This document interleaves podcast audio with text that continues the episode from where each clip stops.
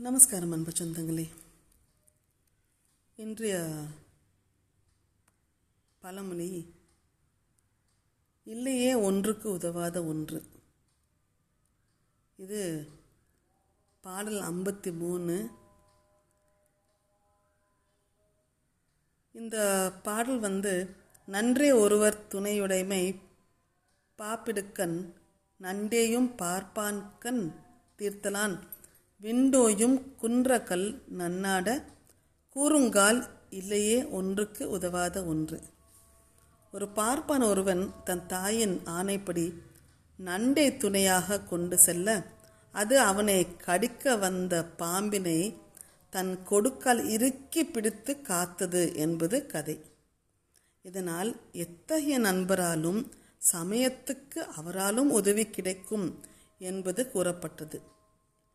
இல்லையே ஒன்றுக்கும் உதவாத ஒன்று என்பது பழமொழி. ஒரு சிறு துரும்பும் பல்குத்த உதவும் என்பதே இந்த கருத்தை கூறுவது. எதுவுமே ஒன்றுக்கு உதவாத ஒன்றாக இருக்கவே முடியாது அப்படின்று சொல்கிற ஒரு கதை இது. ஒரு வாரமாக மழை கொட்டி கொண்டே இருக்குது கண்டிப்பாக அக்கம் பக்கத்தில் ஊருக்கெல்லாம் வெள்ளம் வீட்டுக்குள்ளே வந்திருக்கும்.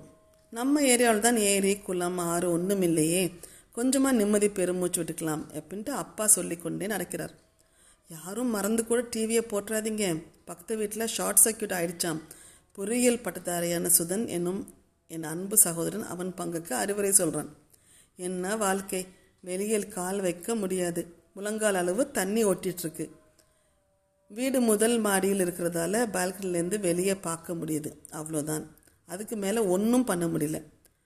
முடிஞ்சால் மட்டும் என்ன பண்ணி கிழிச்சிட போகிறேன் முதுகலை இயற்பியல் படிச்சிருக்கேன் பேர் தான் சரியான வேலை எதுவும் இன்னும் கிடைச்ச பாடில்லை. டியூஷன் எடுத்தே வாழ்க்கையை கழிச்சிட்டு இருக்கிறேன். இயற்பியல் எனக்கு விருப்ப பாடம்னு தேர்ந்தெடுத்து படித்தேன் எப்போவுமே புரிஞ்சு படித்ததானே எனக்கு பிடிக்கும்.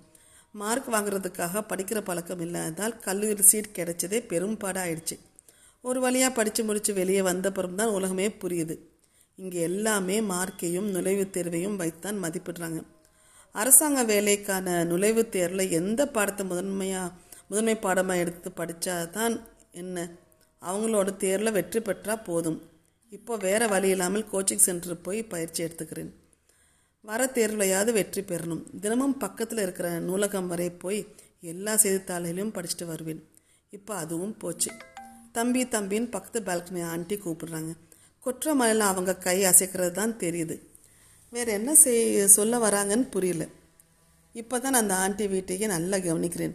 எங்கள் வீட்டுக்கு இடது பக்கத்தில் இருந்தாலும் கொஞ்சம் இடைவெளி விட்டு அவங்க வீடு இருந்ததால் பெருசாக கவனிச்சதில்லை. ஒரு சின்ன பொண்ணு வேற எட்டி பார்க்குது ஆமாம் என்கிட்ட தான் ஏதோ சொல்ல ட்ரை பண்ணுறாங்க பார்த்துக்கிட்டு இருக்கும்போதே ஒரு பெரிய கயிற்றை எடுக்கிறாங்க.